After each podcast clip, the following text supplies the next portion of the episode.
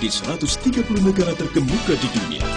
Kualitas unggul, kualitas bintang, kualitas Lion Star Lion Star, kualitas bintang.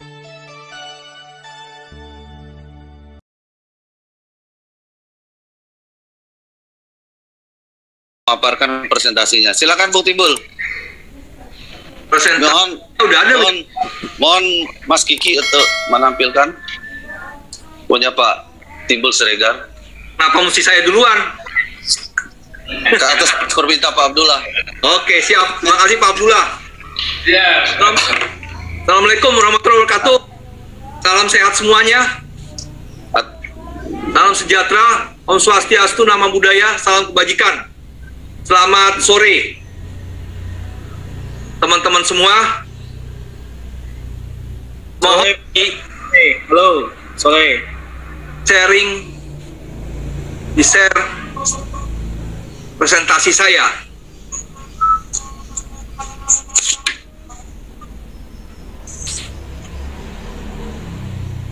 Ya, ini di full screen kan?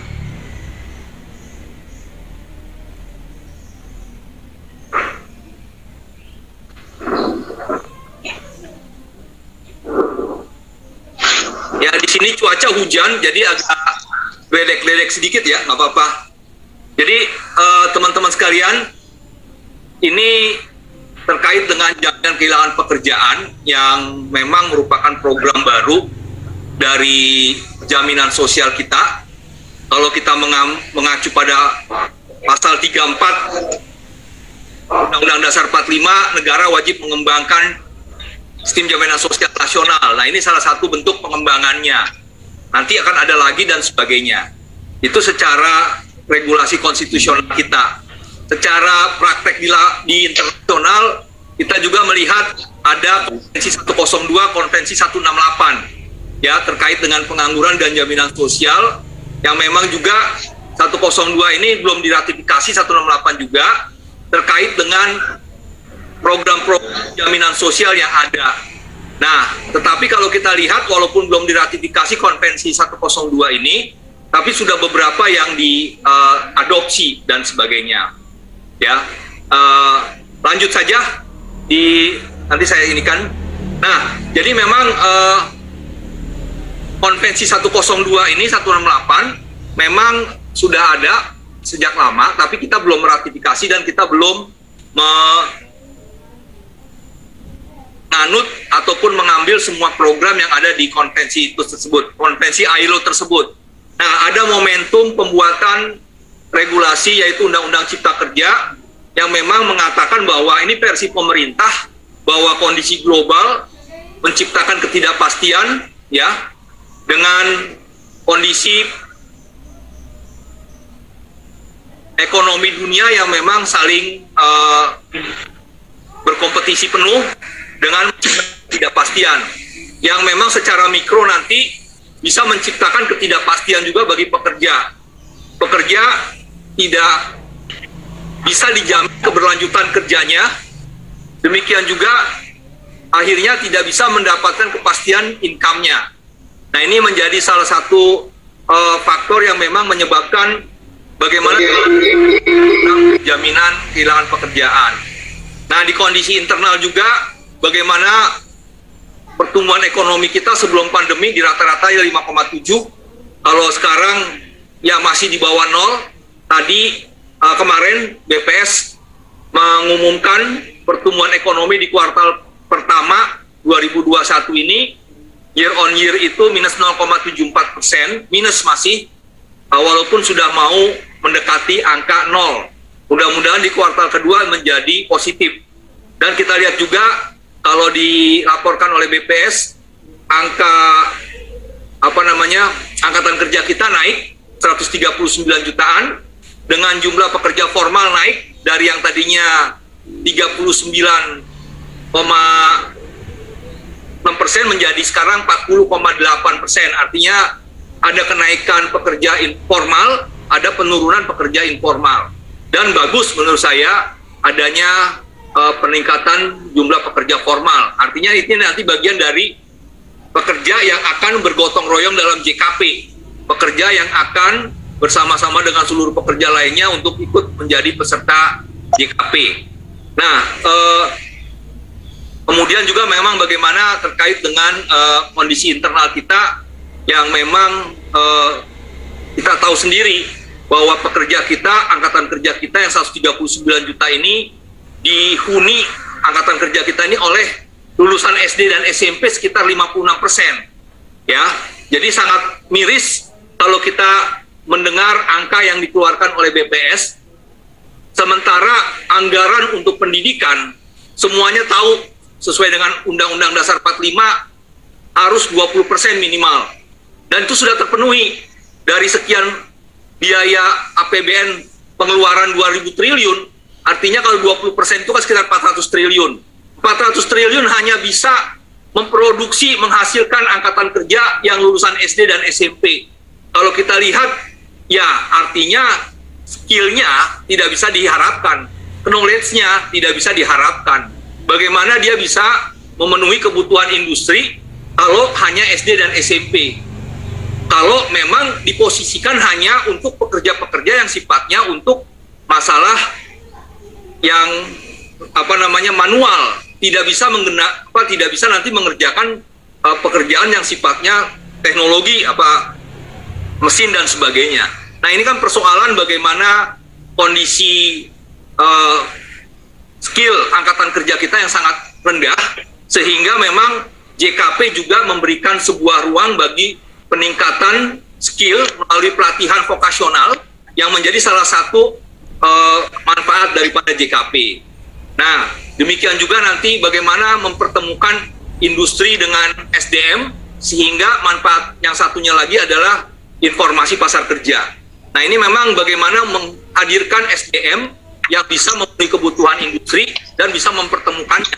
Nah, ini kan juga bagaimana jangan sampai nanti masalah ekonomi bisnis ini nanti terkendala dengan ketersediaan SDM sehingga kalau nanti tidak ada juga ya artinya dia akan uh, menjadi produktivitas rendah dan akan mencari produktivitas di negara-negara seperti Vietnam, Thailand dan sebagainya.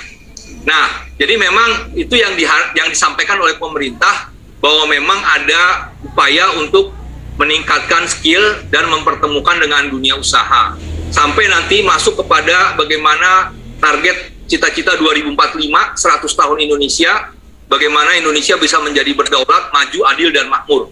Kira-kira begitu secara uh, umum disampaikan oleh pemerintah. Lanjut. Nah ini Undang-Undang Cipta Kerja mungkin sistematikanya ada empat klaster ya. Tentunya nanti akan dibahas satu persatu di sesi lainnya yang PP 34 2021 tentang tenaga kerja asing, PP 35 tentang alidaya TKWT outsource uh, jam waktu kerja dengan kompensasi PHK, PHK dan kompensasi PHK, PP 36 tentang pengupahan dan PP 37 tentang uh, jaminan kehilangan pekerjaan.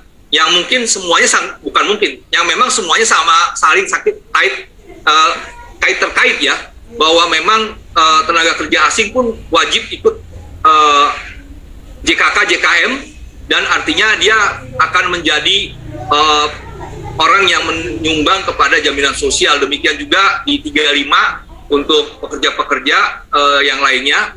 Pekerja-pekerja yang waktu apa namanya jam-jaman itu juga diwajibkan dan sebagainya. Lanjut saja. Nah jadi memang kehadiran jaminan kehilangan pekerjaan ini sebenarnya kalau kita lihat merupakan tadi yang saya sudah sampaikan amanat dari pasal 34 dan pasal 28H juga ya. Yang memang uh, sebenarnya pasal 34 yang disebut harusnya tapi dia tidak disebut dalam penjelasan di PP 37 ini. Jadi sebenarnya sebagai bentuk bagian dari pengembangan uh, sistem jaminan sosial nasional. Nah, kemudian juga bagaimana dengan mengadopsi Konvensi 102 168 ya uh, bahwa tunjangan ini adalah untuk orang-orang yang ter-PHK. Jadi bukan untuk pengangguran secara umum. Kalau di negara Jepang konteksnya ada pengangguran juga. Jadi negara-negara lain tuh ada Amerika pengangguran, tapi untuk yang ini adalah orang yang PHK, bukan yang baru keluar pekerja, baru keluar dari perguruan tinggi diberikan tunjangan enggak. Ini khusus untuk jaminan kehilangan pekerjaan orang yang nganggur. Dan ini merupakan sudah merupakan uh, program yang juga sudah diadopsi oleh banyak negara di Asia khususnya Malaysia, Laos, Vietnam, ya, Thailand, ya, Korea Selatan, Jepang dan sebagainya. Jadi memang nanti ada variasinya bahwa yang mengiur tiga-tiga pihak yang kalau kita lihat di misalnya di Thailand juga uh, mengundurkan diri juga dapat uh, eh, PKWT juga dapat dan sebagainya ini adalah bagian-bagian dari variasi program yang memang ada di uh, beberapa negara Asia kita. Nah, kemudian juga tujuannya adalah bagaimana untuk mempertahankan derajat kehidupan yang layak. Walaupun memang sampai sekarang tidak disebutkan indikator hidup layak itu bagaimana. Kalau kita waktu dulu punya KHL, kebutuhan hidup layak kan jelas ada 64 60 item yang dinaikkan 64. Tinggal dihitung berapa kebutuhan hidup layak. Kalau sekarang kan dibilang hanya kebutuhan hidup layak. Hidup layaknya itu berapa? Ini nggak disebut sampai seberapa besar angkanya. Nah ini, kemudian juga bagaimana dalam penjelasan alinea kedua disebutkan SJSN adalah program negara yang memberikan kepastian perlindungan dan kesejahteraan. Jadi memang diharapkan JKP ini juga adalah bagian yang memberikan perlindungan dan kesejahteraan. Lanjut.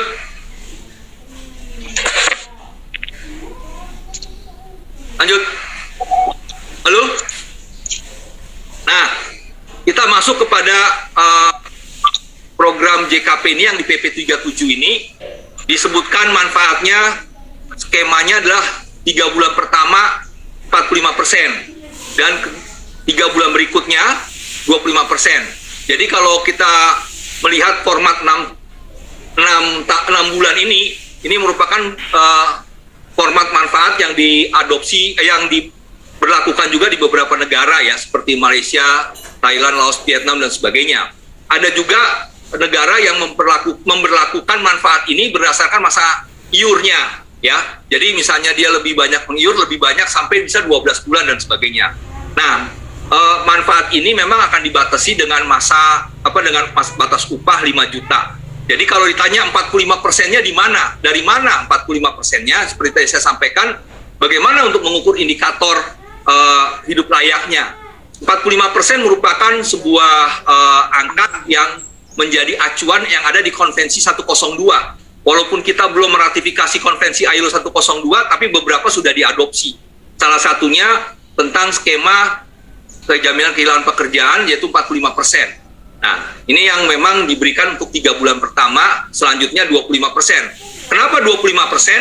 Nah, ini juga dari hasil wawancara saya, saya adakan penelitian kecil waktu itu, dibilang untuk ketahanan dana. Ya, kedua bagaimana juga untuk memastikan jangan sampai ada pekerja yang leha-leha. Udahlah, gua 6 bulan 45 persen kan lumayan. Gaji gua 4 juta, 45 persen tuh dua hampir hampir 2 juta. Ya kita jalan-jalan aja, kita mancing. Nggak usah cari pekerjaan. Kalaupun kita kirim pekerjaan, apa cari pekerjaan ya sekedar aja. 6 bulan kita nikmati. Nah, ini yang diketakuti oleh pemerintah katanya supaya setelah tiga bulan dia semangat mencari kerja karena 25 persen mungkin tidak akan cukup untuk mempertahankan derajat hidup layaknya. Dan gitu, 45 persen aja belum tentu memenuhi kebutuhan hidup layak. Bagaimana dengan 25 persen? Nah ini kan juga persoalan untuk dipicu pekerja yang ter-PHK ini untuk segera mencari pekerjaan, ya tidak berleha-leha. Nah kemudian juga memang eh, manfaat uang tunai ini akan disertai dengan akses informasi pasar kerja dan pelatihan kerja. Pelatihan kerja dan akses ini diberikan oleh pemerintah Nah ini nanti akan diatur lebih lanjut dalam peraturan Menteri Tenaga Kerja. Jadi PP 37 juga mengamanatkan peraturan uh, Menteri Tenaga Kerja yang memang juga bagaimana dengan pelatihan kerja. Kita nggak tahu berapa biayanya. Kalau kita mengacu pada kartu prakerja, itu kan di sebelum pandemi disebutkan satu kali pelatihan itu sekitar tiga setengah juta. Nah, ini juga bagian dari uh, apa namanya uh, pelatihan yang relatif serius. Kalau masuk ke pandemi, uh, kartu prakerja sekarang ini kan pelatihannya hanya satu juta yang ditawarkan oleh beberapa platform yang memang seperti ya apa namanya buat empe-empe lah dan sebagainya. Menurut saya juga itu mah hanya formalitas aja lah supaya dapat empat bulan kali 600 ribu. Nah tetapi memang saya dengar di bulan Juni atau Juli ini kartu prakerja akan kembali ke habitat seba, uh, semulanya yaitu uh, sebelum pandemi yaitu lebih ditekankan kepada pelatihan yang mungkin nanti biayanya akan tiga setengah juta lagi dengan biaya bantuan tunai uang sekitar 500 ribu dan uang uh, survei sekitar 150 ribu jadi enam setengah.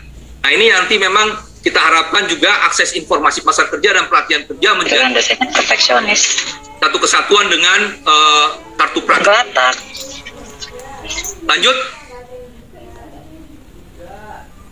Nah, dalam ketentuan di Undang-Undang Cipta Kerja dan uh, PP 37 memang disebutkan ada sumber pendanaannya. Sumber pendanaannya itu ada satu iuran yang diberikan oleh pemerintah sebesar 0,22 persen. Jadi kalau di Undang-Undang e, Cipta Kerja hanya disebutkan iuran dibayar oleh pemerintah. Di PP 37-nya disebutkan 0,22 persen. Nah, sumber berikutnya adalah rekomposisi. Jadi memang rekomposisi ini adalah diambil dari jaminan kecelakaan kerja 0,14 persen dan jaminan kematian 0,1 persen. Nah, ini bukan iuran, ini semacam sumber pendanaan. Jadi kalau dibilang terminologi iuran, nah, sementara rekomposisinya namanya sumber pendanaan. Kalau dalam PP 37 disebut dengan sumber pendanaan. Nah, jadi uh, iuran pemerintah akan diberikan ketika pengusaha membayar iuran JKK JKM. Jadi basisnya JKK itu adalah pen, apa uh, kepesertaan JKK JKM. Kalau kita nggak ikut JKK JKM, ya nggak akan mungkin ikut uh, jaminan kehilangan pekerjaan. Nah, pemberi kerja membayarkan JKP, eh sorry JKM dan JKK 0,24 dan 0,3 ya kalau jaminan kecelakaan kerja kan ada lima tingkat ya 0,24 sampai 1,74 ketika dia dibayar ketika pengusaha membayar dari 0,24 itu nanti diambil. Ya diambil 0,14 dari JKK dan 0,1 persen dari kematian. Diserahkan ke JKP ya. Nah ini kan sebenarnya kalau kita mau lihat juga ini sebenarnya adalah subsidi silang. Kalau mau kita bilang ya, bahwa dia bukan iuran namanya, sumber pendanaan yang diambil dari program JKK dan JKM. Tetapi kalau kita baca Undang-Undang SJSN dan Undang-Undang BPJS, sangat jelas dan sangat tegas disebutkan tidak boleh ada subsidi silang. Nah ini nih persoalan terkait dengan hakikat daripada sumber pendanaan ini. Dia bukan iuran, dia diambil sumber pendanaan dari JKK dan JKM. Nah ini harusnya kalau menurut saya ketika Undang-Undang Cipta Kerja membuka ruang adanya rekomposisi, maka dia harusnya mengevaluasi juga terkait dengan kewajiban apa ada ke, ada kepastian tidak boleh subsidi silang itu. Ini subsidi silang dari uh, apa namanya rekomposisi itu. Nah, yang kedua nanti dana operasional. Nah, jadi dana operasional juga menjadi sumber pendanaan dari uh, eh, JKP. Jadi sumber pendanaan lainnya adalah tadi iuran dengan rekomposisi, kemudian ada modal awal pemerintah dari APBN minimal 6 triliun. Dan yang ketiga adalah dana operasional. Jadi kalau dalam PP 37 disebutkan ketika iuran pemerintah 0,22 persen ditambah sumber pendanaan 0,14 persen diambil dari JKK, 0,1 persen diambil dari jaminan kematian, dikelola tidak mampu membayar jaminan kehilangan pekerjaan, manfaatnya uang tunai, maka sumber kedua adalah modal awal dari 6 triliun. Kalau iuran dengan sumber pendanaan di awal ini sudah mampu, sumber apa modal awal belum keluar dari pemerintah. Belum belum keluar dari pemerintah. Nah, kalau dua ini pun modal awal juga tidak mampu untuk membiayai manfaat JKP, maka muncullah namanya dana operasional. Nah, kalau kita baca dana operasional di Undang-Undang SJSN dan Undang-Undang BPJS, junto PP 99 2013, PP 55 tahun 2015, itu kan dana operasional diambil dari iuran JKK, JKM, JHT dan JP serta hasil investasi JKK eh JHT dan JP. Artinya apa? Kalau itu nanti diambil dari iuran dan hasil investasi dikembalikan lagi kepada JKP, maka itu akan ada subsidi silang yang kedua yang menurut saya dilarang yang kalau kita baca di Undang-Undang BPJS dan Undang-Undang SJSN itu dilarang dilakukan. Nah ini yang artinya menurut saya ketika bicara Undang-Undang Cipta Kerja dia tidak terlalu melihat kondisi undang-undang SJSN dan BPJS. Dan ketika membuat PP 37 ini juga banyak persoalan. Nah, ini nih uh, dari sisi sumber pendanaannya. Lanjut. Lanjut. Halo? Nah, PP 37, 37 juga menceritakan tentang syarat mendapatkan JKP, manfaat JKP. Ya, Nah ini menjadi minimal 24 bulan dengan masa iur minimal 12 bulan dan 6 bulan berturut-turut sebelum PHK membayar iuran. Jadi kalau kita baca syarat ini, ini seperti Malaysia ya. Kita menganut ke Malaysia 6 bulan masa sertaan 24 bulan. Ini kalau kita baca di 4 di Undang-Undang Cipta Kerja, syarat ini sebenarnya masa kepesertaan. Coba deh buka deh Undang-Undang Cipta Kerja. Tetapi ketika diturunkan dalam PP 37, dia bukan mengacu pada masa kepesertaan, masa iur. Ini udah salah menurut saya. Masa kepesertaan dengan masa iur itu beda. Coba kalau teman-teman ada yang buka Undang-Undang Cipta Kerja, maka di situ mengacu pada masa kepesertaan. Tetapi ketika diturunkan kepada mas uh, undang-undang uh, ke PP 37, dia pada masa iur di Malaysia 24 bulan masa kepesertaan, 12 bulan masa iur. Dia ada kombinasi masa kepesertaan dengan masa iur. Kalau di kita malah masa iur semua ini. Kan juga yang menurut saya tidak tepat ketika relasi PP 37 dengan tidak nyambung. Nah, maksimal usia 54 tahun kalau praktek di negara-negara Asia lainnya, itu diloskan 60 tahun boleh dan sebagainya. Kita nggak tahu mengapa 54 tahun disebutkan. Apakah orang 54 tahun tidak akan kena PHK lagi? Belum tentu. Apakah memang 58 dan 57 bukan sebuah usia produktif? Masih produktif. Nah ini kan persoalan, saya nggak tahu kenapa 54 tahun. Nah ini penjelasan dari, kalau kita baca naskah akademik Undang-Undang Cipta Kerja nggak muncul ketika kita bercerita terkait dengan PP 37 dalam penjelasannya semuanya disebut dengan sudah jelas. Nah, ini kan persoalan mengapa 54? Sementara 54 tahun ini adalah orang juga yang mendaftar dan membayar iuran. Ini kan persoalan bagaimana orang yang 54 tahun satu hari hilang haknya untuk mendapatkan JKP. Padahal mungkin setengah bulan lagi dia akan terkena PHK atau setahun kemudian atau dua tahun kemudian. Nah ini kan persoalan bahwa tidak semuanya juga pensiun sekarang 56 tahun, 57 tahun. Ada yang mungkin 58 tahun dan sebagainya. Nah ini kan persoalan bagaimana hak atas jaminan kehilangan pekerjaan yang kalau mengacu pada Undang-Undang SJSN, prinsip kepesertaan wajib, gotong royong, dan sebagainya, ini yang tidak kena untuk 54 tahun ke atas. Nah demikian juga, nah kalau ini memang mengikuti seluruh program ya untuk sektor usaha menengah ke atas harus ikut jaminan pensiun, jaminan kesehatan nasional JKK, kematian, JK kecelakaan kerja kematian dan JHT. Tapi untuk sekolah sektor mikro kecil dia di luar jaminan pensiun. Nah, ini juga bagaimana mengajukan klaim paling lama tiga bulan terjadinya sejak terjadinya PHK. Nah ini juga nanti kita lihat kajiannya bagaimana dengan peraturan Menteri Tenaga Kerja. Kalau hanya dibuat begini, ketika saya berselisih dengan manajemen, manajemen bilang PHK Pak Timbul 1, 1 Agustus 2022. Saya bilang saya nggak mau PHK. Terus berlanjut sampai pengadilan hubungan industrial yang bisa memakan waktu 6 bulan. 6 bulan kemudian pengadilan memutus ketok palu Pak Timbul PHK sejak 1 Agustus. Artinya apa? PHK 1 Agustus dilegitimasi oleh pengadilan. Ketika enam bulan kemudian saya mau ngambil JKP, kata orang BPJS, stop. Anda sudah lewat tiga bulan PHK.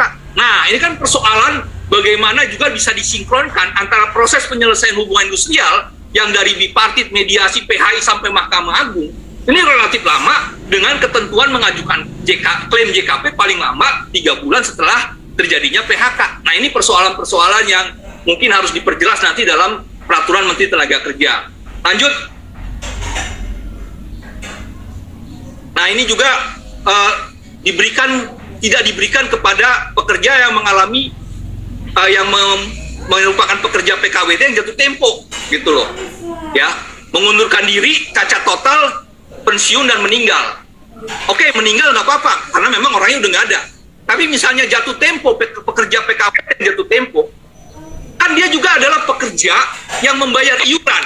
Nah, pekerja mengundurkan diri, cacat total, pensiun, mereka mereka adalah pekerja yang membayar iuran juga.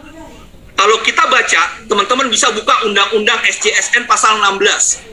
Disebutkan peserta adalah peserta berhak atas manfaat dan informasi, atas program yang diikutinya. Saya mau menekankan pada peserta berhak mendapatkan manfaat. Ya, kalau kita baca 46C, peserta adalah yang mendaftar dan membayar iuran, yang iurannya dibayar oleh pemerintah. Tidak ada dalam 46C ataupun 46 yang lainnya dibatasin. Nah, saya mau melihat gini, PP 37 ketika dia diturun disahkan, dia membatasi orang yang jadi yang berhak mendapatkan manfaat. Padahal kalau kita baca pasal 16 Undang-Undang SCSN yang tidak direvisi oleh Undang-Undang Cipta Kerja, tetap peserta adalah orang yang membayar mendaftar dan membayar iuran dan berhak mendapat manfaat. Pekerja PKWT yang memang juga membayar tiap bulan, ketika dia di jatuh tempo, dia nggak dapat. Ini kan rumus cerita dari mana? Masa PP bisa menghal bisa mengalahkan pasal 16? Masa PP bisa mengalahkan pasal 6C Undang-Undang Cipta Kerja? Menurut saya ini logikanya nggak masuk. Kalau persoalan bahwa dia jatuh tempo tidak dilanjutkan lagi kan bukan berarti dia nggak mau kerja pengusahanya bilang nggak boleh kerja lagi karena anda jatuh tempo nah tapi kalau kita lihat di PP 37 PKWT yang tidak lengkap bulannya misalnya satu tahun di PHK di bulan ke-11 dia dapat berhak mendapatkan JKP menurut saya ini kan aneh kalau begitu nanti pekerja bilang, eh pengusaha tolonglah setengah bulan satu bulan ini saya di PHK aja lah. Kenapa? Supaya saya dapat JKP. Kan ini persoalan jadi akal-akalan. Nah, jadi dari sisi kriteria peserta, dia sudah peserta. Kriteria peserta berhak mendapat manfaat yang diamankan pasal 16, dia berhak juga. Tetapi di PP 37 diba dibatasin. Demikian juga orang mengundurkan diri. Secara sosiologis, PHK di Republik Indonesia tercinta ini banyak yang mengundurkan diri karena apa? Pengusahanya menginginkan mengundurkan diri. Mengundurkan diri akan mudah, murah dan cepat. Tidak akan lagi proses sampai ke pengadilan hubungan industrial. Makanya selalu didorong mengundurkan dirilah, mengundurkan dirilah. Nah, pekerja yang tidak tahu akhirnya kena jebakan Batman. Dia tidak berhak dapat JKP. Menurut saya itu juga sudah tidak tepat. Orang yang mengundurkan diri adalah orang yang membayar iuran peserta dan membayar iuran dan dia berhak mendapatkan JKP. Nah ini kan juga artinya yang mau saya katakan bahwa persoalan persoalan e, pembatasan ini sangat tidak logis dan tidak sesuai dengan regulasi undang-undangnya. Ini sangat jelas kalau di judicial review ke Mahkamah Agung ya kalau nanti undang-undang Cipta Kerja selesai, saya yakin ini kalah karena apa? Karena regulasi undang-undangnya mengatakan dia berhak mendapatkan manfaat.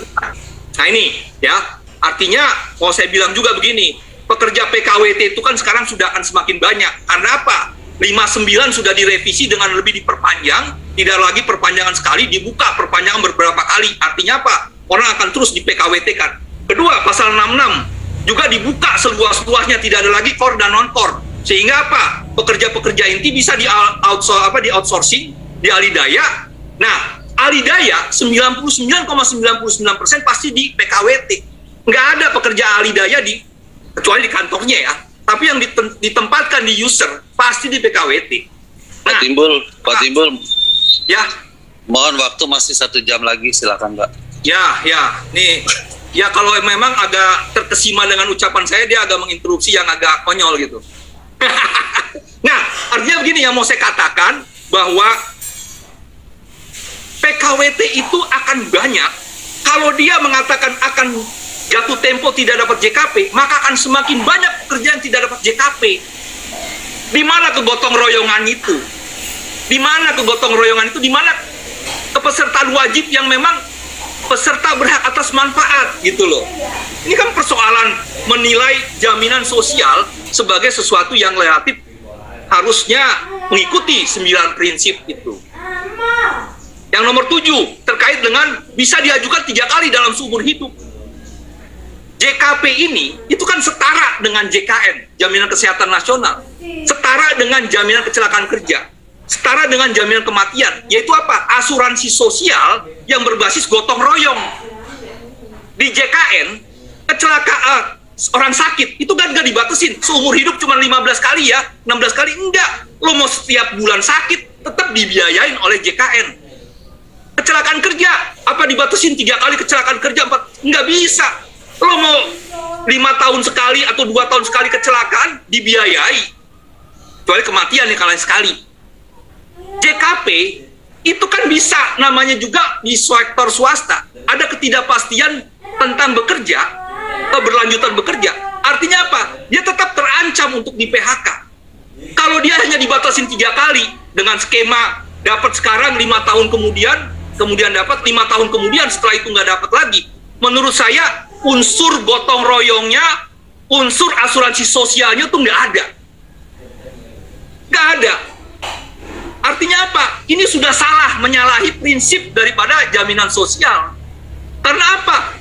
Lo mau di PHK, kemungkinan akan dua, dua tahun, tiga tahun kemudian di PHK. Iya. Karena memang ketidakpastian dari sektor usaha swasta kita ini. Nah, kalau dia nanti di PHK, apa dia tidak dapat? Ya tidak dapat, karena dia belum lima tahun. Dia tunggu dulu sampai lima tahun, kemudian dapat lagi, dan tiga kali dalam seumur hidup. Artinya ketika saya bekerja 20 tahun, usia 30 tahun udah tiga kali apa udah lima tahun lima tahun. Ke, ke atasnya usia 30 tahun ke atas nggak akan pernah dapat JKP lagi. Menurut saya itu tidak sesuai. Jadi kembali bahwa namanya prinsip gotong royong bahwa orang yang ter PHK dibiayai oleh orang-orang yang masih kerja. Saya udah hitung tuh ya. Jadi setiap orang yang bekerja itu sekitar 39 ribuan itu yang membiayai satu orang orang ter PHK gitu loh. Nah ini kan persoalan ja- jaminan kehilangan pekerjaan itu adalah gotong royong asuransi sosial yang nggak bisa dibatesin. Nggak bisa kita membatasi orang sakit. Oh, seumur hidup hanya 10 kali Anda dibayarin oleh jaminan kesehatan nasional. Nggak bisa. Oh, Anda tiga kali kecelakaan kerja, lima kali kecelakaan kerja seumur hidup. Nggak bisa.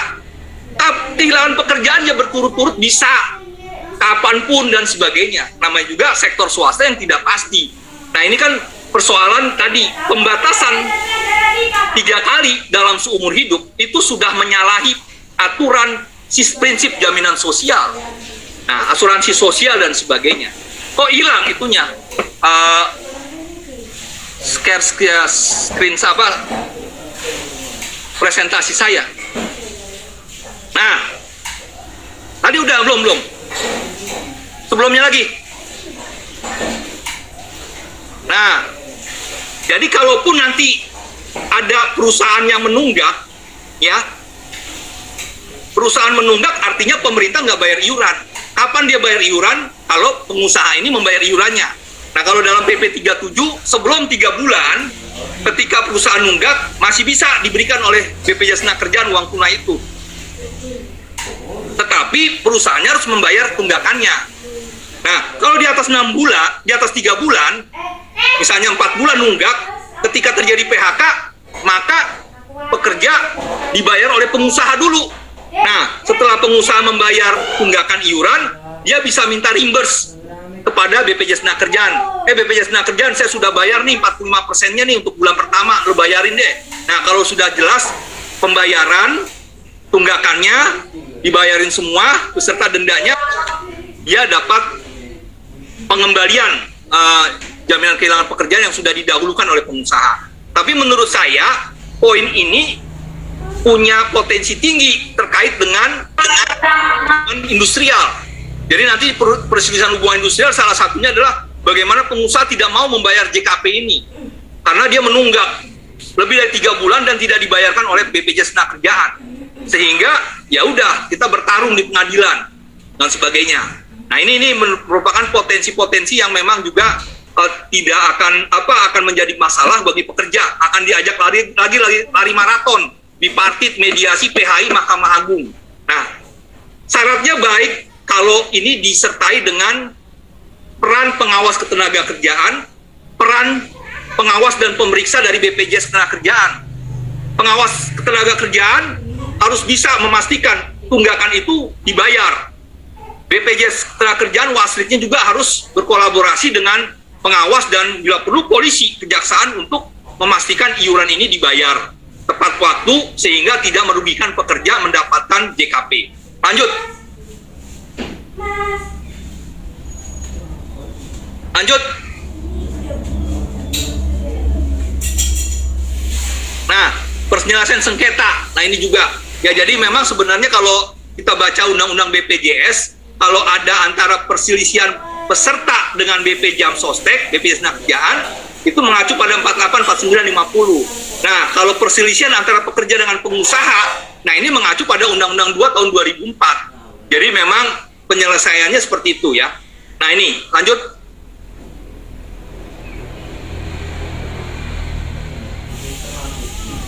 Lanjut. Nah, terima kasih. Ternyata sudah selesai. Assalamualaikum warahmatullahi wabarakatuh. Terima kasih.